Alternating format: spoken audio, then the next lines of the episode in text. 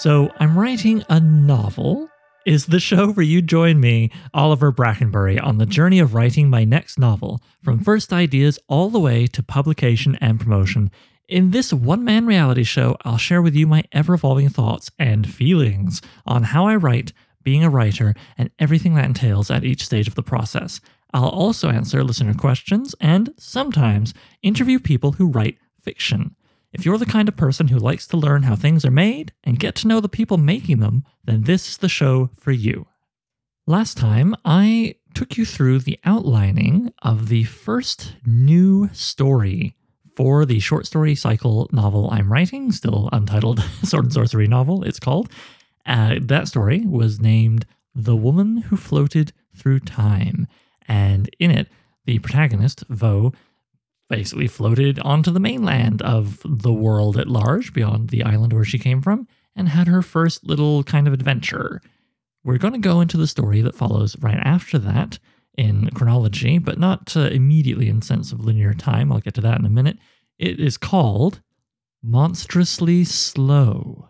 That is a title that will likely change I am somewhat nervous about calling a theoretically fast moving, uh, exciting sword and sorcery story monstrously slow in much the same way as if I had written like a Keanu Reeves action movie vehicle called 30 Minute Monologue About Drywall. Naming a story you've written something like monstrously slow also feels like a great layup for anybody writing a critique of your story, as if I had written that same Keanu Reeves action movie but titled it third act problems or leaving the theater because I got so bored. so, why on earth is the holding title potentially actual final title of this short story monstrously slow? Well, it's part of a quote from the chapter of the book that made me want to write this particular story. The book is called simply The Fall of Rome by an underappreciated speculative fiction author named R.A. Lafferty. It was published in 1971 by Doubleday, and it was recommended to me by Lorna Toolis, the marvelous previous head of the Merril Collection in Toronto, the speculative fiction archive I've mentioned many times and love so much, in 2016. I read it that year, and thank you, Goodreads, uh, for keeping records of things for me. I read it again in 2017, not including rereading it yet again far more recently uh, to just sort of quickly review key parts for my story.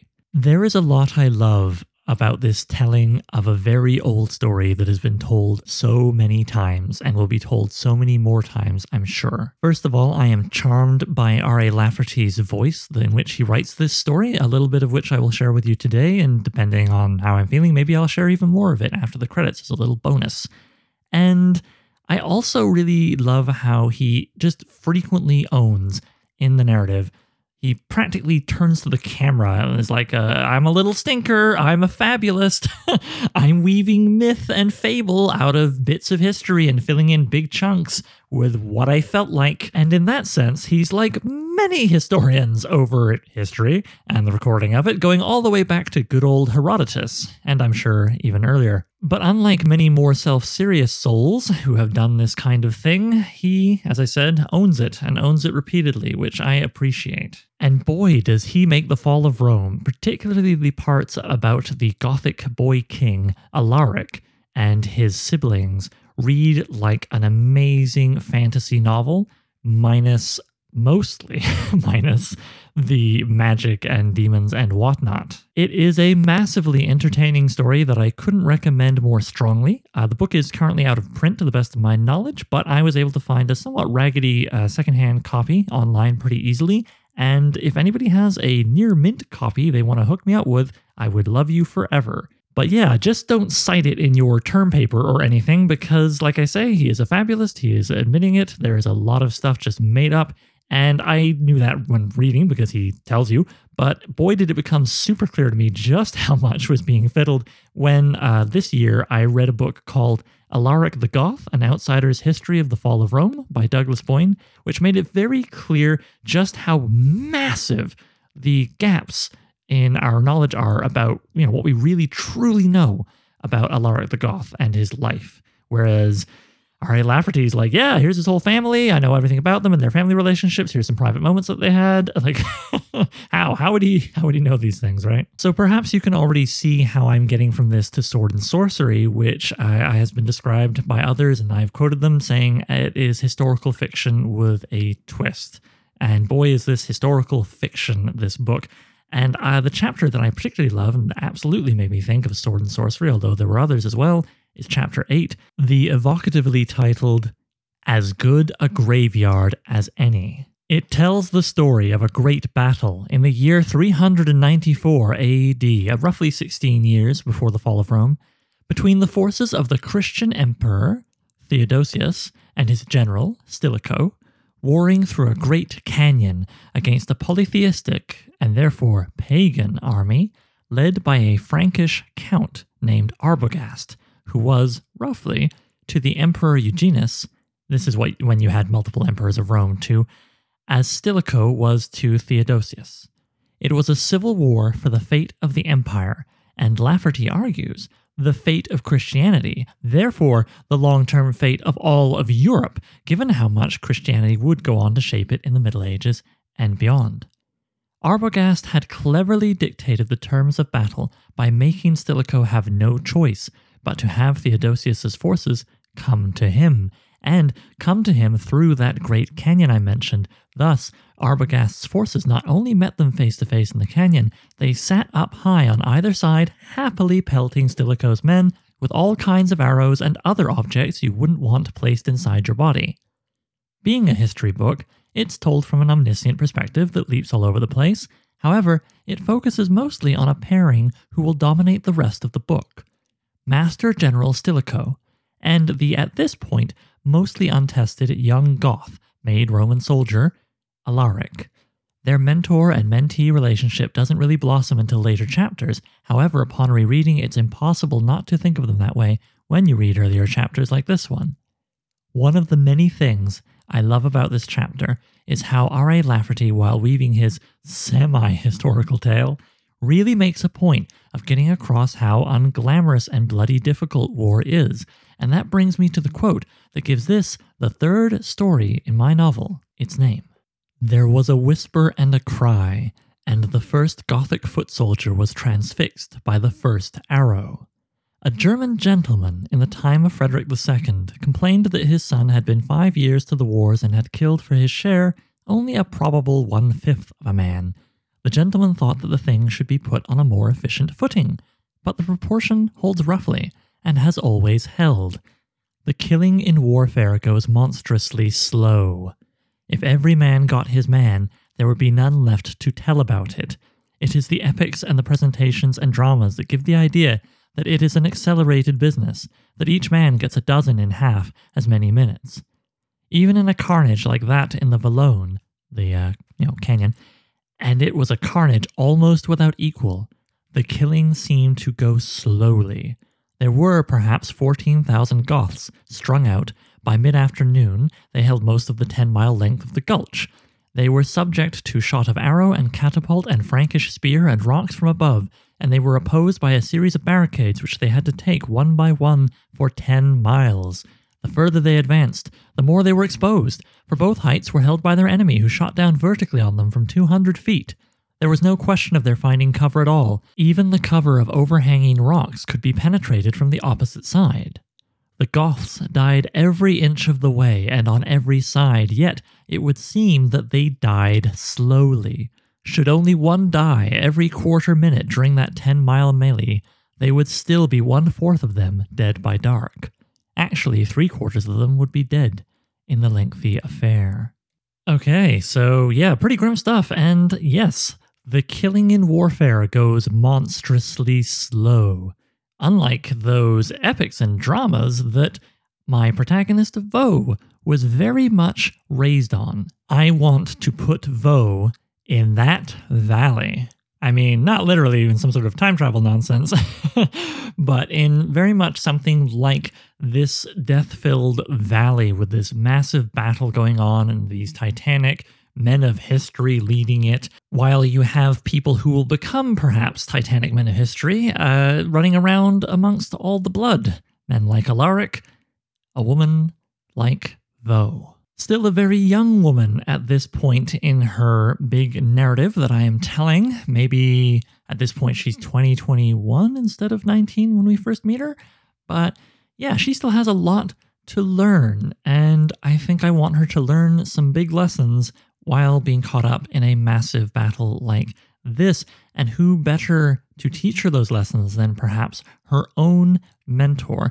Not a great general like Stilicho, but certainly someone who understands warfare and how the killing goes. So, how do we get Vo into this place? Well, one of the things that's really great about writing this as a sword and sorcery novel rather than and perhaps a work of historical fiction is that I have the freedom to leap up and down and all around the hypothetical, the timeline, right? Because the second story, The Woman Who Floated Through Time, it's very much about a early to mid Middle Ages scholar trying to rediscover plumbing by way of an archaeological dig site over somewhere that essentially the ancient Romans, although I don't call any of them these things, this is what's inspiring me, obviously, uh, where the ancient Romans had once had plumbing.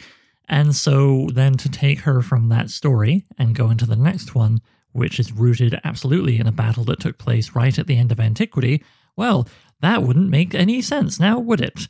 But it can make sense in my sword and sorcery nonsense. Hurrah!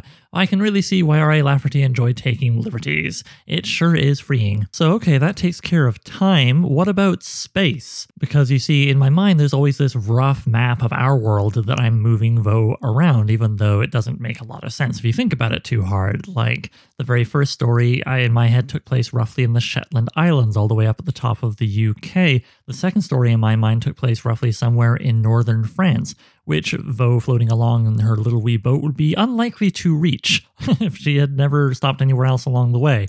And then this story, because of what it's rooted in, in my mind takes place roughly in northern Italy. And I want Vo to be a soldier in my, you know, quote unquote Roman Empire here, or perhaps one side of it. I haven't even decided yet if the battle will be a civil war or what, because that simply isn't important for the story I'm telling. Well, I rather like the idea that at the end of the story, the woman who floated through time, Vo is in a tricky place. She barely kind of sort of speaks the language of where she has landed. She has no money, or not very much and she doesn't really know the world at large, and she doesn't actually really know how to fight. She knows how to brawl, and she has a real knack for it, but she hasn't actually learned like proper fighting skills from anybody. And so the characters that she's helped out there are like, well, uh, we don't have a lot in the way of resources, but maybe you could fight in our kingdom's army and you would get therefore food and training and pay that help you along your way because sure you've got your big quest to try and find the wizard who trapped your people on the island all those centuries ago but you gotta eat. Now, I want Vo to be on the same side as her mentor for pretty obvious reasons, and I really want her mentor, for stuff I'll get into, to be on the side of some grand empire, not a, a sort of smaller medieval kingdom trying to rediscover plumbing. So, I rather like the idea that maybe we have a gap as we so often do in these grand sagas of sword and sorcery characters with their linked together short stories, a gap between the woman who floated through time and this monstrously slow, where she fights for that army for a little while, but then this empire beats them, beats them bloody, and captures Vo and presses her into serving in their army. And she's been doing that for a little while, maybe a few months, maybe even a whole year, when we join her at this grand battle for the fate of all things, where she is spotted uh, by a more experienced soldier who chooses to mentor her. And so already we're at a point where I can better explain why Vo in stories down the line really knows how to fight and will even have some idea of how to lead a small army. Serving in the Empire's army, full of all kinds of people from all over the world, as they understand it at least, will also give me a nice reason for Vo to be much better at language from this point moving forward. Certainly, the tongue of the kingdom she was serving before the Empire scooped her up, and then she's serving this empire with people from all over what they consider the world.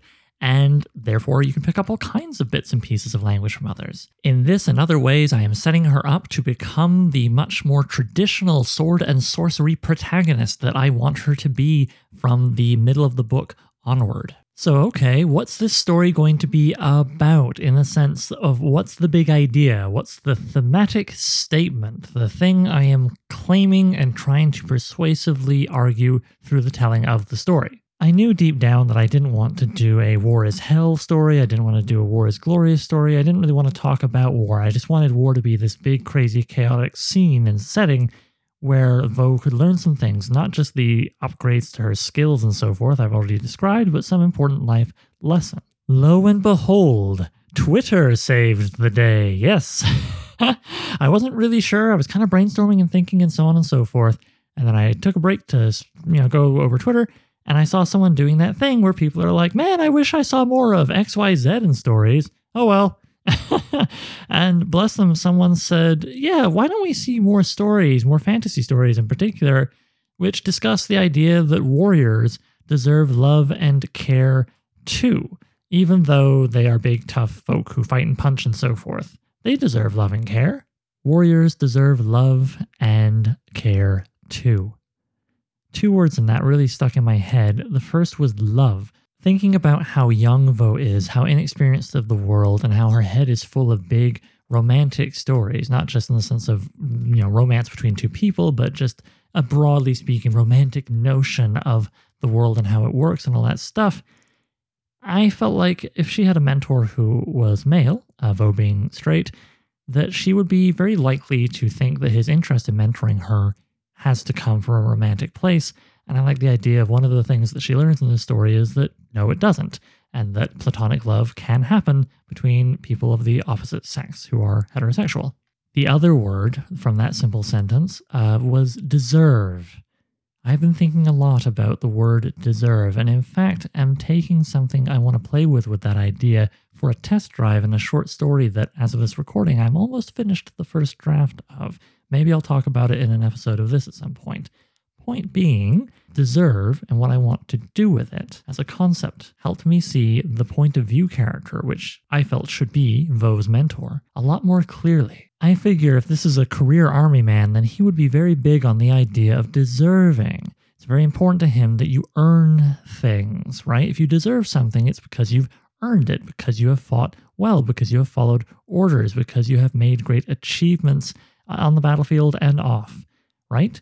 And yet, there is this Ursula K. Le Guin quote from her excellent novel, The Dispossessed, which I will read as follows. This is a character in a kind of big scene near the end, but it's not spoilery, who is making his thoughts known on the concept of deserving.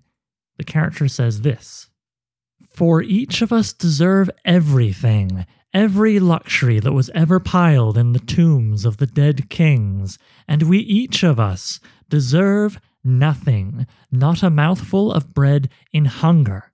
Have we not eaten while another starved? Will you punish us for that? Will you punish us for that? Will you reward us for the virtue of starving while others do not? No man earns punishment. No man earns reward. Free your mind of the idea of deserving, the idea of earning, and you will begin to be able to think. Not a bad quote, huh?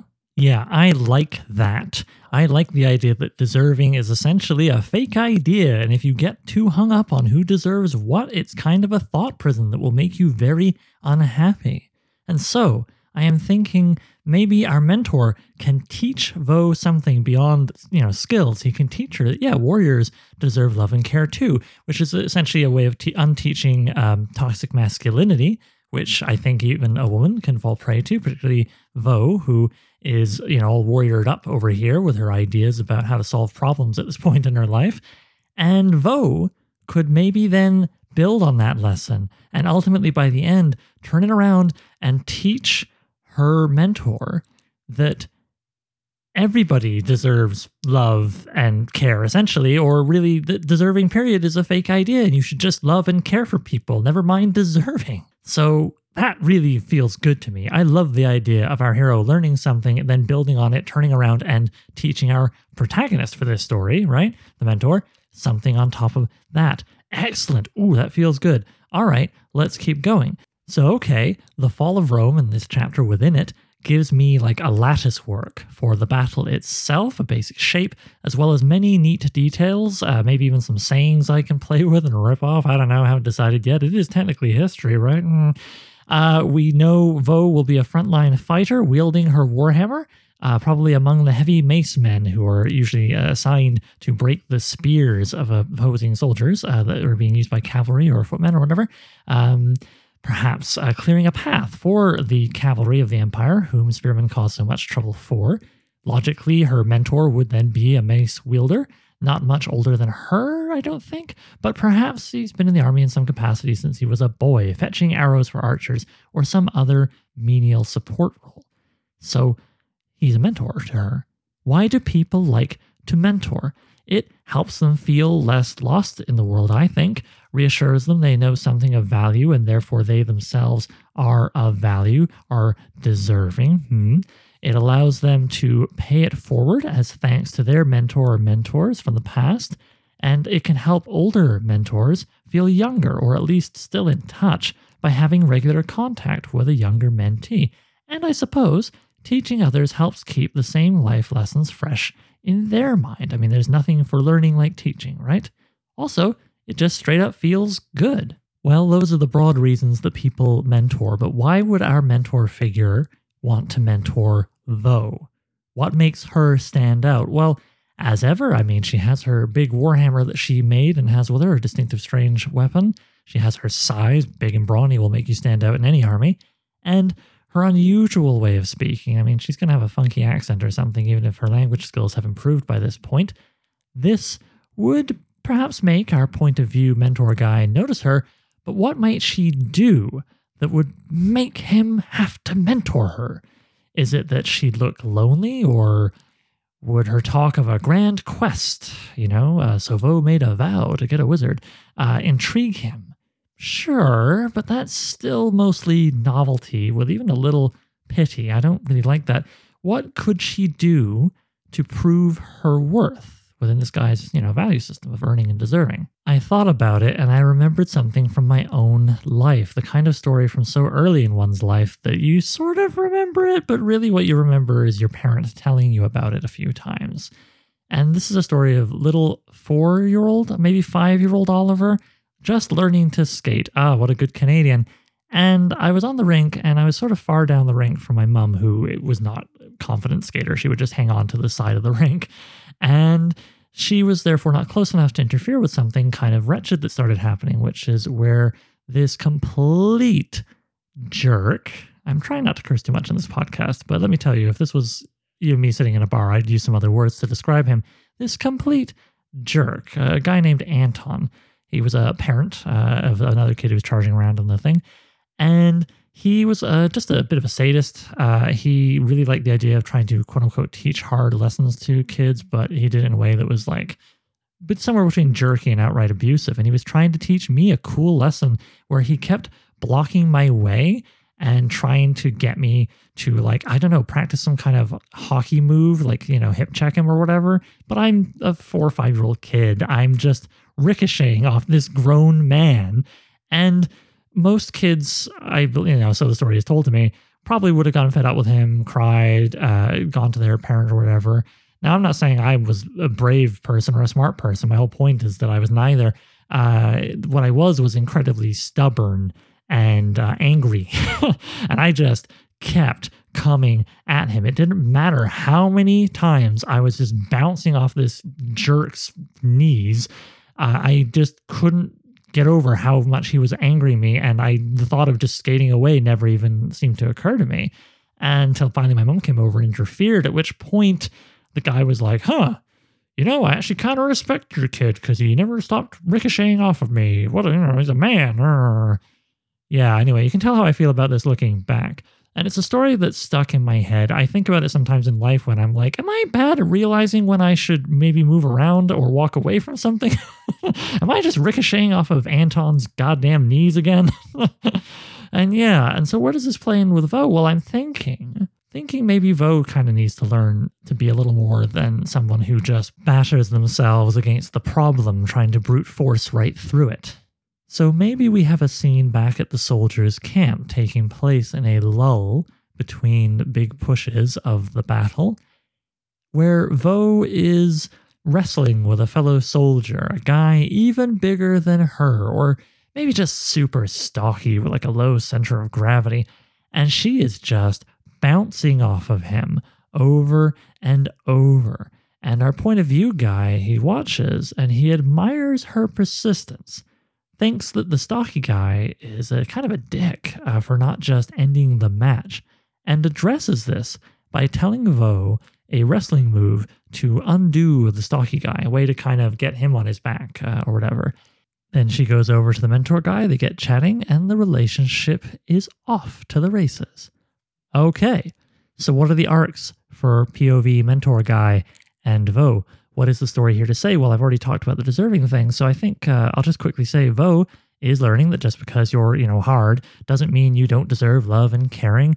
Basically she's unlearning toxic masculinity and maybe even trying to lose uh, the first chunks because uh, she'll hold on to this a bit longer but the whole chosen one narrative which i personally am not very fond of uh, maybe this could be the beginning of her unlearning that as well. Cool.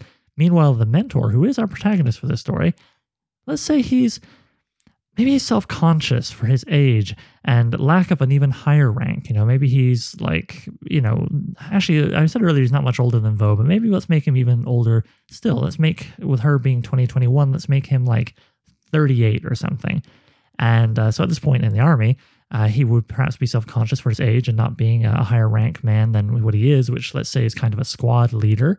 Um, he thinks only his experience and capabilities validate his existence.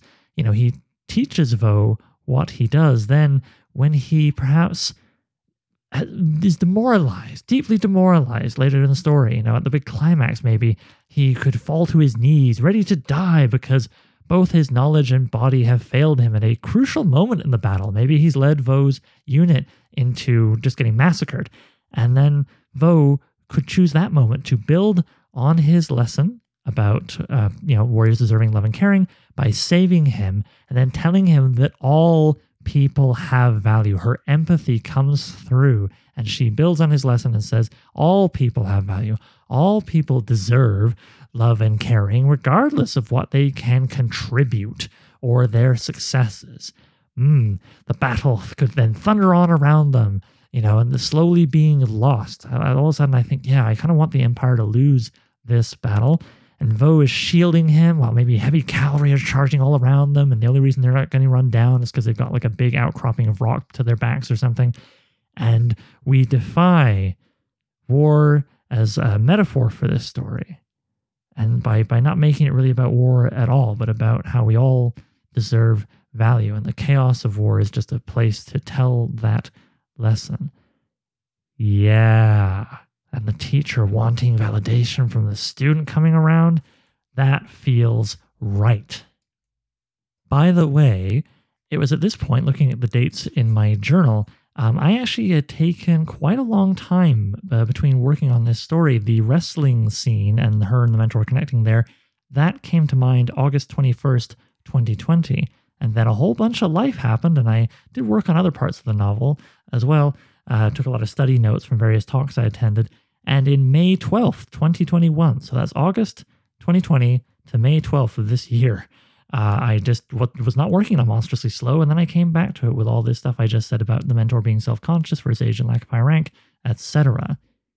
Keep good notes because you will sometimes have to take breaks that long. Uh, and the better your notes, the better you'll be able to just reread them and kind of re-download the whole thing into your brain. Yeah. Anyway, so May 12th, 2021, uh, I have figured out what I've just described to you, and I am feeling I'm at that point. I just I mentioned this with uh, the woman who floated through time. At some point, all the brainstorming and theming and ar- character arcing comes together enough in my head that I think, okay, cool, this is feeling pretty solid now.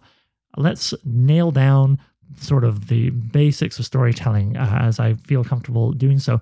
The perspective third person limited, looking over the shoulder of the mentor figure, perhaps with a little bit of omniscient stuff, maybe an omniscient paragraph at the beginning to be the big wide camera shot of the you know the Grand Canyon or whatever where this battle is happening and describe a bit of the stakes and the big people before we zoom in on the ground level sword and sorcery perspective kind of thing with the little people. tense, past, sure. Uh, and then uh, the focus is going to be on like mentorship, what people are worthy of attention or care, proving yourself, war, making sense of life, sure. My theme, warriors deserve love and care. My thematic statement, which is essentially that we can lose it through our actions, but we don't have to earn our humanity with deeds or raw ability or any of that. Deserving is a fake idea, right? Like Ursula K. Le Guin's character in The Dispossessed says. And then we have the basic trajectory of the story of our teacher taking in his student, Vo, and vice versa, eventually by the end, then flipping around to her teaching him something terms of actual events, I like, you know, to be it from the battle looking like uh, Vo's side will lose to them winning to a definite slow grinding loss. You know, the arcs of our two main characters from POV uh, mentor guy choosing to mentor Vo closely to them hitting it off, testing Vo, Vo giving in to toxic masculinity, the POV guy teaching her his most valuable lesson about care and love for warriors, her learning a man can love a woman platonically, uh, battle, uh, they gotta have some battle in here, Vo passes uh, perhaps various tests in battle. Uh, POV mentor guy, though, winds up failing at a key moment and wants to die. Uh, this will need some foreshadowing, of course, to make it really resonate. But then Vo saves him, builds on what he's taught her, and the battle flows around them as we fade out. Yeah, yeah, all right. From teacher to student and then student teaching teacher. That's our kind of trajectory with all that stuff I just said happening roughly in the middle. Sounds good. Then I moved on to the thing I've mentioned before uh, with things other than conflict that happen in the story relating, finding, losing, bearing, discovering, parting, and changing. I wrote down everything I could think of so far that fit in any of those guys and also tried to use them as writing prompts like where could relating happen in this? I mean, we've got a mentor relationship, right? They should probably relate to each other a little bit. After that, I filled a page with just all of the sort of story beats and scenes that I'd already thought of in you know point form listing, so it's easier for me to refresh myself on this when I come back to it to write the story proper. And then I did what tends to be the second last thing I do when outlining a short story, certainly these short stories for this novel. I did a character breakdown of my point of view guy, mentor soldier, who I still haven't really given a name. I just put in uh, Stilicho because I love the general mentor guy in Fall of Rome by R.A. Lafferty. And I, later I sort of cheekily wrote, well, if there's still Ico, maybe this guy's Motion Motionico.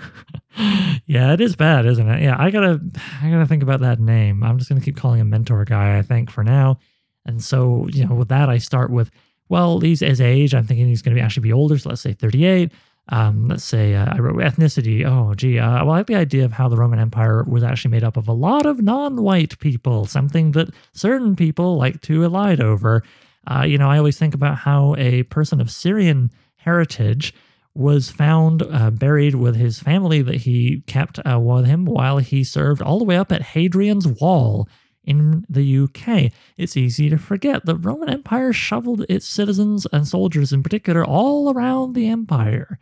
So, okay, he's what we would call Syrian.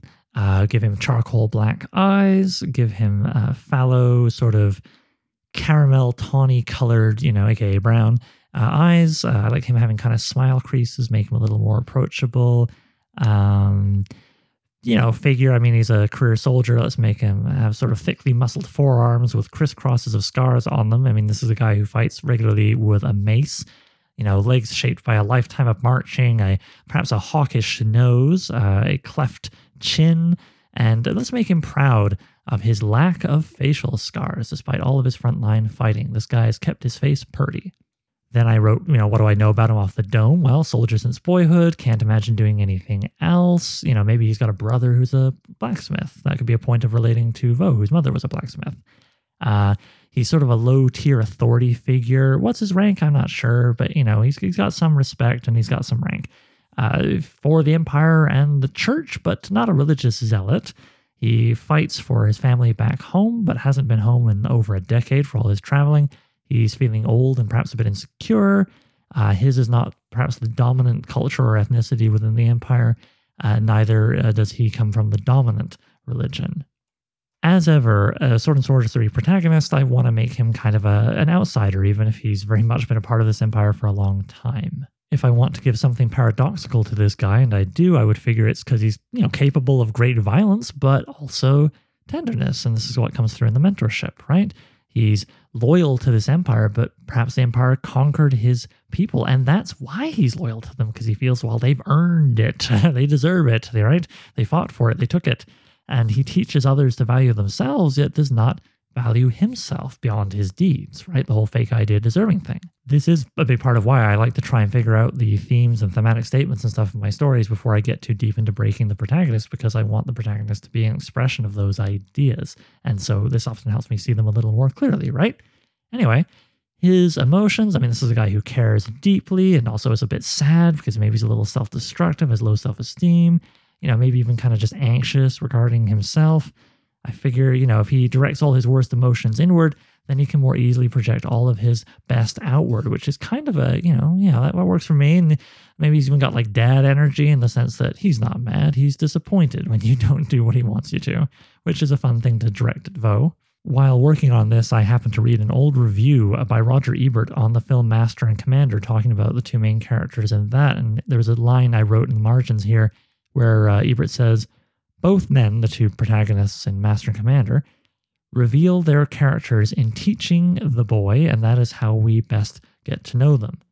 I made that note, of course, because that's how I want you to get to know this guy, not through exposition dumps or whatever, but through his relationship to Vo. Just a little reminder to myself. What are the attitudes this guy carries through life? Well, I figure this is a guy who would appreciate the, how this empire that draws people from all over its many conquered territories allows them to fight and work their way up in its army, right? uh, he would feel it is glorious that they allow a person the opportunity to prove themselves, to earn, uh, right?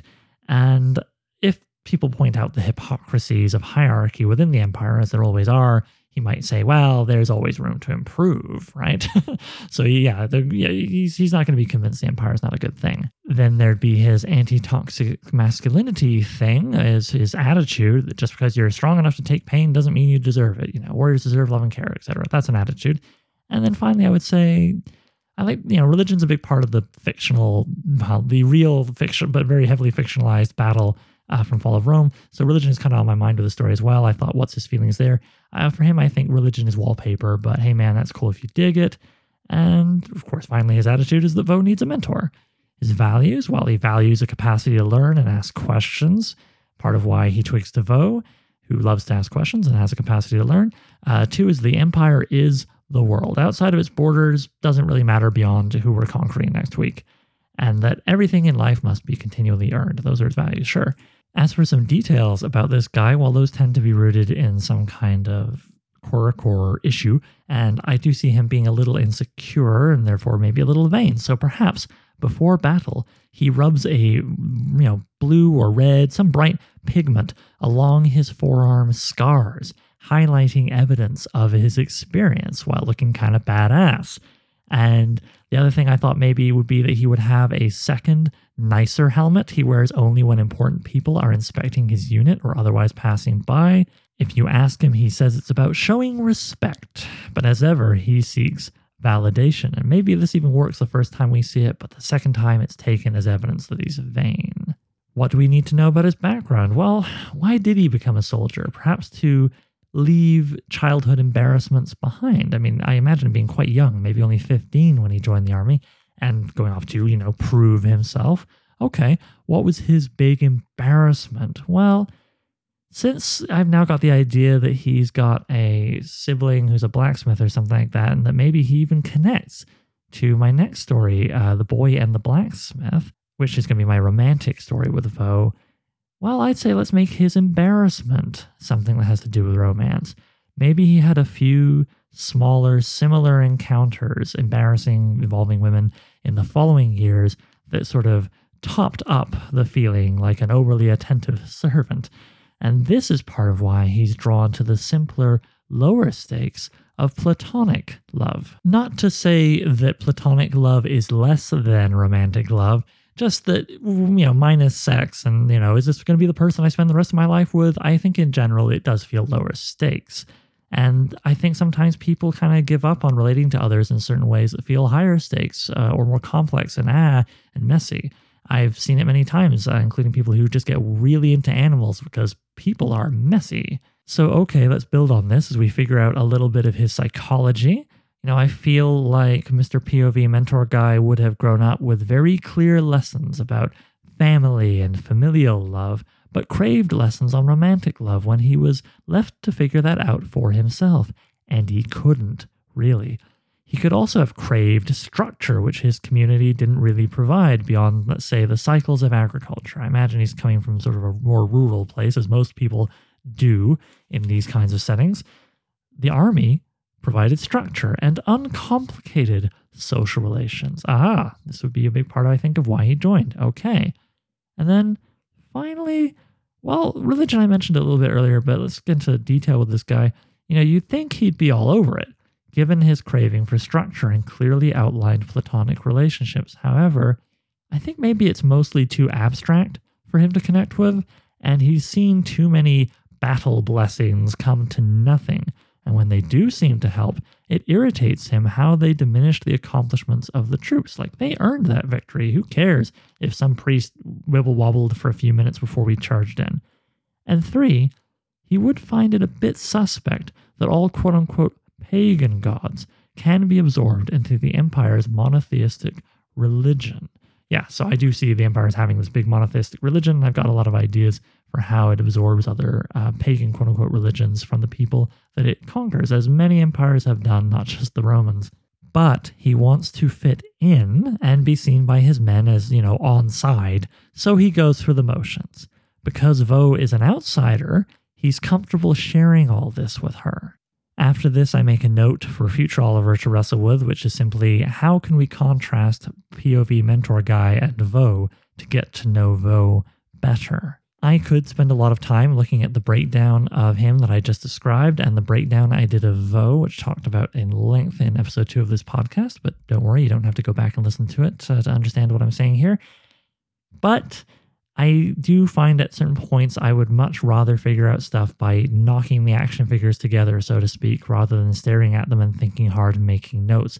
So I leave this question in my notebook with no answer, feeling that I will discover intriguing answers to it by actually getting into the writing of the story. To wit, let's now go into the final thing I'd like to do in this process I've kind of invented for myself uh, in figuring out these short stories that'll make up the novel as a whole, which is to do a rough, just one sentence more or less per thing, story beat list. You know, the broad strokes from beginning to end, what happens. And so, okay, well, Number one, the battle is over for today. Back to camp uh, and inspection. Yeah, because I want to have that helmet of his, you know, the mentors show up and, then I want to have that wrestling moment where he and Vo connect. You know, maybe earlier we even have a little bit of the battle just to show Vo having a bit of trouble and struggling, you know, where he notices her but hasn't yet decided that he wants to mentor her. Yeah, okay. And then the very second thing that would happen after the inspection thing is the Anton scene, so to speak, that I described, with Vo bouncing off that guy in the wrestling match. This, you know, the mentor steps in. Uh, Vo's like, I'm a hero, though. I don't want to even be in this army. And he's like, Well, we're all heroes in our own story. uh, you know, then Vo's uh, limited language uh, is still better than it was in the previous story, but, you know, that can kind of come in and make her almost more vulnerable to toxic masculinity because she is having a difficult time expressing herself and understanding others through words. Uh, but then our mentor instructs her in discipline and gives her sort of a more healthy relationship to the kind of warrior culture that they're swimming through and his whole philosophy about love and care and warriors, right?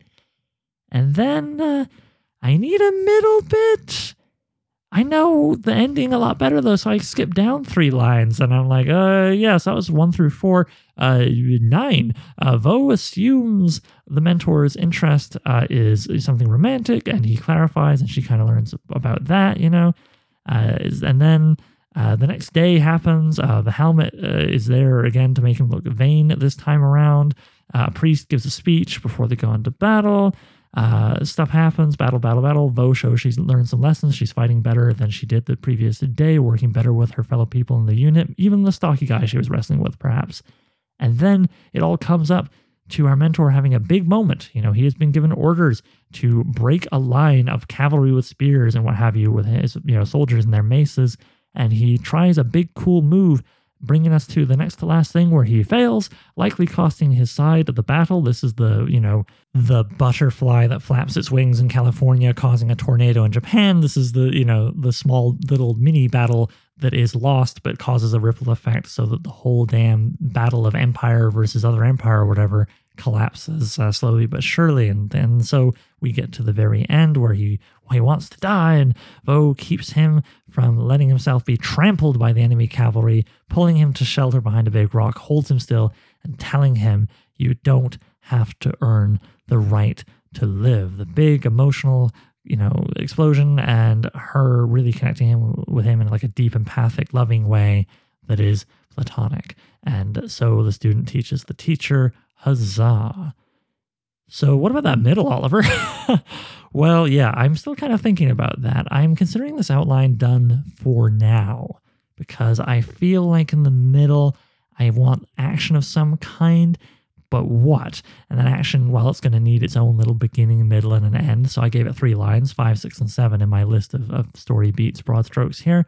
Uh, I found every time I tried to figure out what it was when I was working on this back in the end of May of this year, I kept being like, oh, I should just stick a wizard in there or some kind of magic somehow because I, I should. And that made me concerned. I was looking at it from a ticking boxes on the genre checklist point of view, which is not a great headspace to be in. So instead, I just went the heck with this and I worked to the bottom and I made a few notes about names and culture and like what could be some guiding stuff for me when I come back to this to, you know, design in more detail the empire and who what the names of everybody should be so that our mentor figure at the very least can get a better name uh, than Moshiniko instead of Stilicho. Oh, that's so bad. And, you know, I made a few more notes about like, well, maybe I kind of want a mini adventure for them to bond over in the middle here. Maybe like a night raid. Uh, maybe there's uh, some sort of magic or horror, or maybe some kind of re-enchanting the world, something strange and crazy that makes the world bigger and more beautiful. Maybe that could be just the landscape and them moving through it by night something for future Oliver to figure out because Oliver of May 22nd, 2021 wasn't in the right headspace. And I think it's okay to just say to yourself, yeah, I got to come back to this later, but it's pretty done for now. If it's done enough for me to feel comfortable moving on. And now here I sit speaking to you, recording this on August 8th, 2021. I have finished outlining the entire first third of the novel, including, of course, then the story that comes right after this, The Boy and the Blacksmith, and the story that comes after that, Disgrace the Stone, the big turning point between our first third of the novel, where Vo is figuring herself out and uh, sort of half unwittingly becoming a sword and sorcery protagonist. And I do feel somewhat validated about leaving alone this soft middle to, to discover and figure things out later, working on other stories that I can then maybe think about and come back and figure out that middle because I had never planned it. But in figuring out the next few stories, the family of the mentor figure wound up playing a big role in Vo's life that I hadn't been thinking about up to that point. So please join me next time when I will talk us through how I figured out the boy and the blacksmith, the romance story for young Vo taking place in and around the home that our soldier mentor figure from this story left to go fight in the Empire. So I'm writing a novel features original music by Gloria Guns and is hosted by yours truly, Oliver Brackenbury. If you'd like to submit a question, then please email it to so I'm writing a novel at gmail.com. Bonus points if you record yourself and send me an MP3 I can cut into the show. Doesn't have to be fancy, using your phone is fine. Just keep it clear and concise. You can also holler at the show on Twitter. Look for at so underscore writing, at so writing. Please consider sharing the show with anybody who might like it, leaving a review on iTunes, and checking out patreon.com slash so I'm writing a novel. Patrons get to be thanked in the final novel, listen to episodes of the podcast a week early, and even enjoy a bonus podcast called So I Wrote a Novel, where I read and comment on chapters of previous works, starting with my first novel, Junkyard Lefford. Thanks for hanging out with me, and I'll see you soon.